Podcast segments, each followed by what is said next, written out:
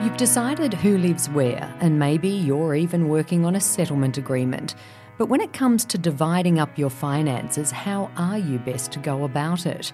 What bills and paperwork do you need to have access to? You're listening to Divorce Story, the podcast that will help you get back on your feet after a relationship separation. I'm Annalise Dent. And I'm Cass Thorburn. And today on the show, we're going to be talking about money how to divide it, how to save it, and how to manage it. Yes, because as we all know, when you share your life with someone, you share pretty much everything. So the first thing you need to do is just gather up all the documents, whatever you can get your hands on, and start sorting them out. And this will help you down the track when it comes to dealing with your divorce. The other thing as well, Cass, I remember from an earlier episode when we heard from, I think it was uh, Ruth from legal aid, early intervention, she said to make sure that you put a sum of money aside in your own bank account because that's something that is really important, I think, that you've got your own dosh there ready to go. Yeah, and the bills. And we've talked to people as well about, you know, if the bill's not in your name, there's, you know, electricity bills or gas bills. You need to really start thinking about how, if you're in the family home still, the former family home, how you're going to manage those bills, uh, you know, in, in between the time of actually having a settlement. And you've also got to consider financial stock takes and budgets. So that's a lot. Um, that's not our forte. And so luckily we found someone who can give us that brilliant advice. So to walk us through how to do all this, we're joined by finance expert, accountant, advisor, author, and she's been through a divorce, Melissa Brown. Hi, how you doing? I'm doing well. Let's talk about money. When it comes to that, what's the first thing people need to do when they separate? Well, I think the first thing you need to do is protect your cash. And I think with the emotion when you're separating, often money is one of the last things you think about when the truth is it needs to be one of the first because when you are going it alone, and particularly if you have children, you need to make sure that you're prepared to set yourself up safely in your next stage. So, everything from closing down shared accounts to understanding what income you've got coming in and expenses going out, tackling joint debt. It's really important that you understand that that financial separation is just as important as the physical separation. Do you think it's a mistake that's often made, or not a mistake, but maybe something that's overlooked in all the other, you know, grief process that's occurring? Oh, absolutely. And you know, money's not, it's not something we're comfortable talking about anyway. It's often not the first thing we think about. And particularly if you're not used to handling the finances in a relationship, it might not be what you instantly go to. So, yeah, it's so common for money to be uh, kind of an afterthought in amongst all the grief and the emotionalness of the split. So, where would you start, Melissa? What would you start with? I'd want transparency over what I what we have coming in, what we have going out, what are our assets and what are our liabilities. So it's kind, it's it's the official term is kind of doing a bit of a financial stock take because what you want to understand is if I was to if we were to split tomorrow, what am I liable for that maybe I didn't realize I was going to be liable for? Um, but just as importantly, what expenses do I need to maintain and what income do I have coming in to maintain those expenses? So, doing a bit of a stock take or an audit, if you like.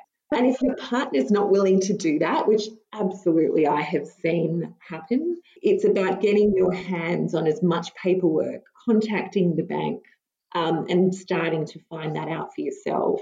Is it crucial to have, you know, home bills Absolutely, because you want to understand whose name is that in, who is going to be staying in the home and who's going to be leaving. But you may be surprised to know that your name is on some of those bills. And if you decided, you know what, I'm just going to walk away, and if they've chosen not to pay those bills, you may be liable and your personal credit may be affected. Now, you touched on it a little bit before, but for those that don't handle the finances, what is the first thing that they probably need to do? So, I would close down shared accounts. I would be absolutely understanding my income and expenses. I'd be trying to understand what the joint debt was. So, those three things as a minimum would be vital. And I would be speaking to a family lawyer. Melissa, can you walk us through a financial stock take and how to do one? So, this is simply a bit of an audit, a collection of information. So, you want to go and talking to your bank's a great place to start. Um, so, you want to transparency around both what you have so, those assets that you own, um, you want transparency around what debts you have. And you also want transparency around income coming in and expenses going out. Because you may be under the impression that you own your own home, and it may be really surprising for you to understand that actually there's a second mortgage on it. Um, and it was in both of your names, and you had no idea it was there. So sometimes doing that financial stock take can be gut wrenching. But if you don't face what your financial position is from the get go, it's only going to get harder later on when you when you're trying to face it. Um, and where the split is amicable, this is you know doing this as early as possible, particularly if it's fairly amicable in the early days, is the ideal time to sit down and say, right, let's lay it all out on the table. What do we have? What do we own? what money's coming in, what money's coming out, who's going to be responsible for what, so that you have a bit of a financial plan. Leading up to the divorce, um, if it's something that, as you say, is amicable or something that you're actually, you know, you've tried uh, marriage counselling, you're going down the road of it's not going to work out, should you be budgeting at that point? Oh, I hate the word budget. it just for me, it's it's it's restrictive and it sounds like diets. And I think that um, particularly as women, we just don't respond well to that. Um, so if you hate the term budget as well, maybe kind of discard that concept. But yes, you want to have um, insight as to how much does it cost me to live? What are my absolute essential bills? So what's my rent or what does my mortgage cost me? What is my electricity? What's my phone? uh, what loans do we have? So if I understand that, and if I can start to make a plan for will my income cover that? And can I start to be putting aside a buffer in my own bank account for that?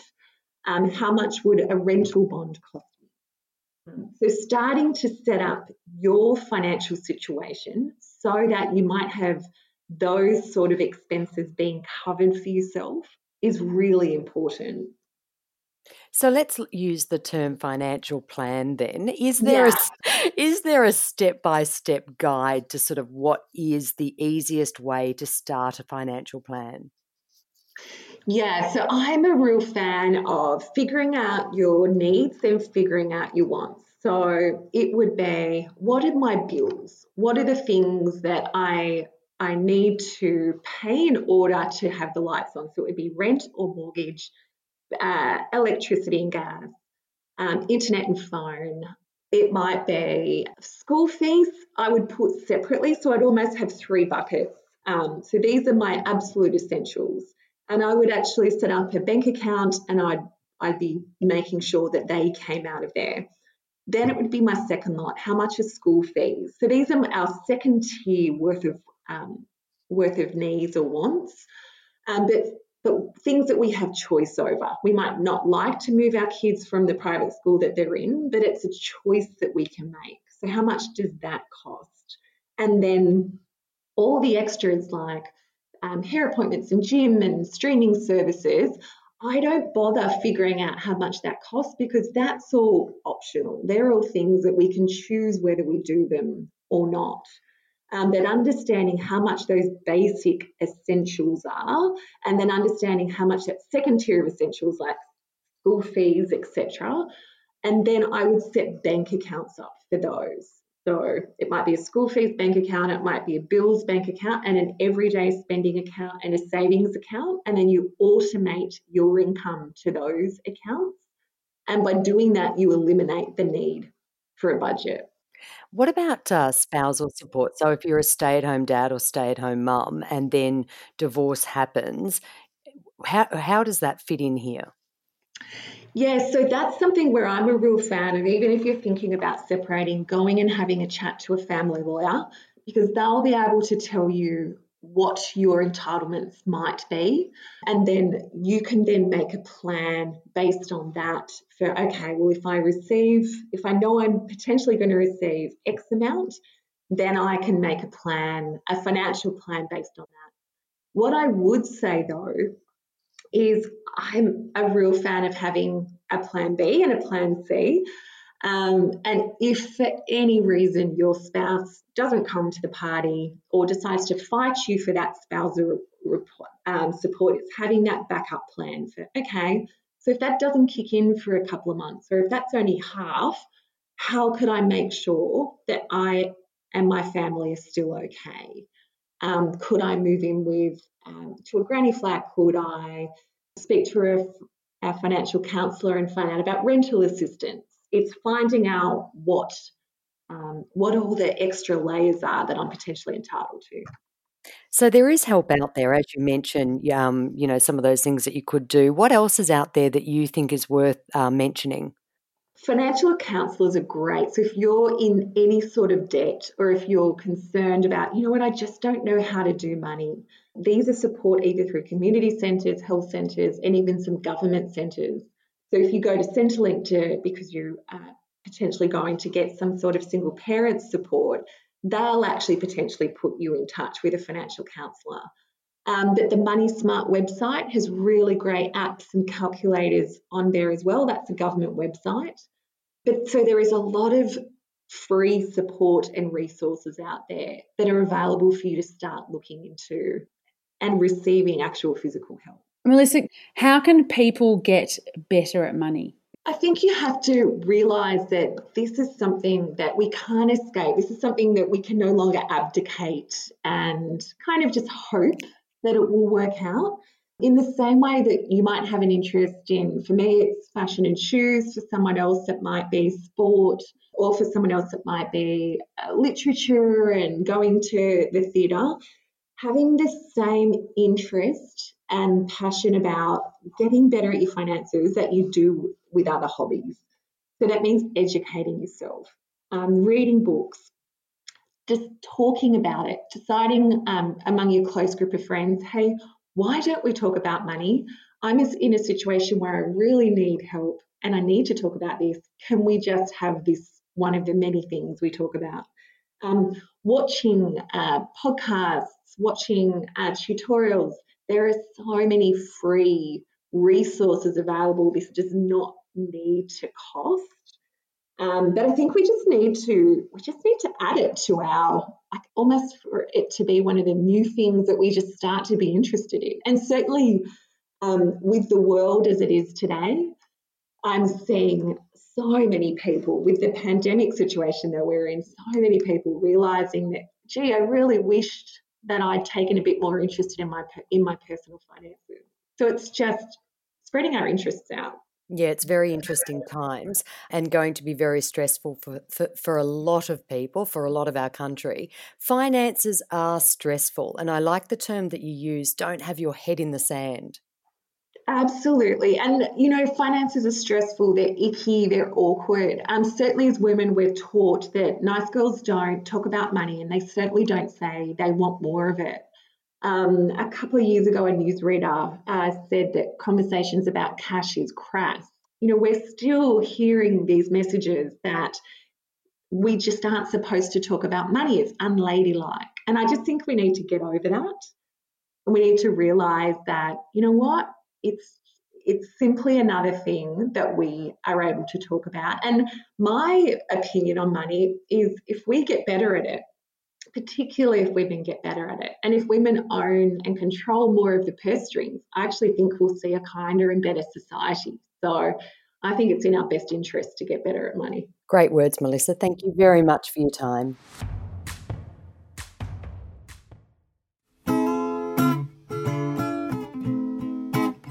Each episode of Divorce Story, we end with hearing somebody's divorce story. And Melissa is not only a financial expert, but she's also been divorced. So she is sticking around to share her divorce story with us. And just a note, we recorded this interview in our own personal studios because of COVID 19, and that's why things sound a little bit different. Melissa, how did your first marriage end? So I uh, I got married at 20, which I still can't quite believe that I did. And I married my first husband because he was interested in me. I had incredibly low self esteem from some things that had happened to me earlier in my life. And I think at the time I was grateful. And 12 months into the marriage, I realized it was a complete mistake. I was in a very religious household. I came from a very religious family, so I stuck with that marriage for 13 years. oh, wow. Despite it being incredibly harmful for both my physical and my mental health. But what I did when I divorced, uh, so finally, what um, God gave me the courage to leave was I just, I think I hit my 30th birthday and went, Are you kidding me? Um, you know, I, I kind of came to the opinion that either I remember distinctly driving home one day and realizing that I was just I was dreaming of his funeral, um, and I was thinking to myself, if I'm thinking that death is the only way that I'm going to get out of this marriage, this is ridiculous. Um, so I started to do my own planning. I went and saw a counsellor myself um, for a couple of years, and then I dragged him to a marriage counsellor as well. And we realised together um, through uh, something that he wasn't willing to change that the marriage was over. And then I think I did something then that I just look back now and, and can't believe that I did because what I know is that there's so many people that I've worked with they react financially, emotionally. So they have this something happens and they gut react financially. And he said to me as we were splitting up, I had a very small business at the time, and he said, You'll never make it on your own. And he was, you know, for all intents and purposes, he's your typical good bloke, except when he drank. And when he said that, I just I just went, fine, I'll sc- screw you, I'll show you. I took the entire divorce settlement and all the cash that I had in the bank and I gave it to Opportunity International and I set up a trust bank because um, I never wanted it said that any money that we had together um, contributed to anything that I did from that point in time. And of course, a week later, I was sleeping on a friend's couch and trying to figure out where I was going to live. I had no rental bond because I'd given it to Opportunity International. Because I'd cleared out all the money in the business accounts, um, I had no super for my staff, had no money for wages. Um, I was so far behind the eight ball by doing that. So, stupidest financial decision that I ever could have made. And so it probably took me two years to claw myself out of that because I, I, even me, you know, I'm an accountant. I should know what I what you should be doing. Um, I should unemotionally and unbiasedly react. mm-hmm. uh, I did the absolute worst thing financially. How was everything sort of divided up? Um, so we didn't have kids, so we just split it half and half. He said to me at the time, um, "So what about your business?" But I kind of said, "Well, I could walk away from my business tomorrow, and there is no business. So you know, please leave that alone." So we split everything half and half. So I'm very grateful that there was no kids involved. So the biggest money mistake you made was giving it away. Absolutely. So I reacted emotionally to something he said and I gave my entire um, all the proceeds from that that marriage away. And that's my caution. I think too many people react emotionally to something. Um, and I wish at that time, so I, I told no one anything during that time. I was so deeply ashamed. And I wished I had someone I was talking to and running decisions by, because I know that if I'd said to them, This is what I'm planning to do, they would have said, Don't be so stupid you need to look after yourself and think of this and think of that. Um, so I think to have that person as you're going through this that you can run things past, um, particularly financial decisions, are so important because it probably took me three years to dig myself out of that. Um, and it, I mean, you can't ring a charity and say, by the way, can I have my money back? um, it definitely, it was it just, it just made my life so incredibly hard. Um, as in, I moved into a frat house with eight friends. You know, it really, it was quite interesting times there for a few years. If you knew then what you know now, what would you do differently? Oh, great question. So I would have left him a lot earlier, um, a lot earlier because uh, what I do know is that people didn't understand my decision. I uh, all the friends that I thought I would lo- lose, I lost. Um, all the uh, the financial hit that I thought I it happened harder than I expected, but it also I was stronger as a result from leaving. I picked up new friends. Um, I received a different support network. I found um, a grit and a determination that I didn't realize that I had. Um, yes, my family didn't speak to me for six months, but my new normal with them is well, this is just who we are, and if you uh, if you love me, then eventually you'll you'll sort yourselves out. It's your decision, not mine. So I wished I had done everything earlier, and I absolutely wished that I had enlisted a support person where I ran decisions by them because I made too many emotional decisions and not enough rational decisions, which is so what was going to, that's just so how we behave when we're being driven by emotions. But I wished that I had run, I wished I'd not been as ashamed and been willing to accept um, to ask for help. Melissa, thank you so much for your advice today and thank you so much for sharing your story. You're welcome. Thanks for listening to Divorce Story this week. If you want to hear more from us, follow us on socials at Cass Thorburn and at Annalise Dent. Divorce Story is produced by me, Annalise Dent. And me, Cass Thorburn. The executive producer is Eliza Ratliff. And if you like what you hear, please subscribe to the show and leave us a five star rating and a review. Thanks for listening.